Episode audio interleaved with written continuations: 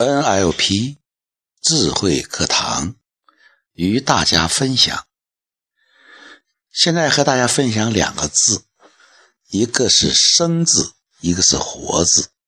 生活，这是一个很常见的字。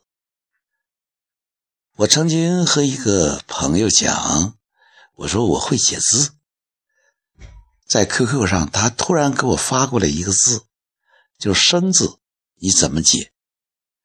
当我在 QQ 上看到这个“生”字的时候，我眼前就有一个画面，在地平线，朝阳缓缓升起，这时候有一个雄硕的公牛在那里奔跑，就好像。华尔街那头雄硕的铜牛一样，大家想一下，在地平线上那一横上面加个牛字，那不就是生吗？生活就需要一种牛劲，奔着自己的目标勇往直前，谁也拦不住。生龙活虎，活生生。活字，三点水儿，一个蛇，蛇是一个千字，一个口字，俗称叫千口水。千口水，听一个老中医讲，就是指口中的一个唾液。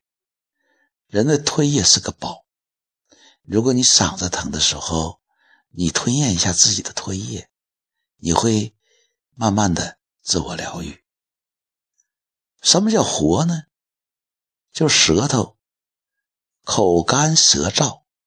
当你口里没有唾液的时候，你会感到非常难受，那舌头都不灵活了。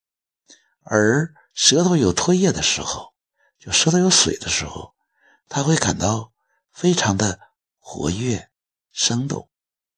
活就是那种感觉。生活就是像牛一样，就像舌头一样有水一样那样的一个状态。这样的解读有什么样的感觉呢？这样的解读只是一个角度，只是毛笔的一种直觉解读。国学基因汉字密码，字里行间。心领神会，读懂一字，增长一会。这是李氏 NLP 国学讲堂与大家分享。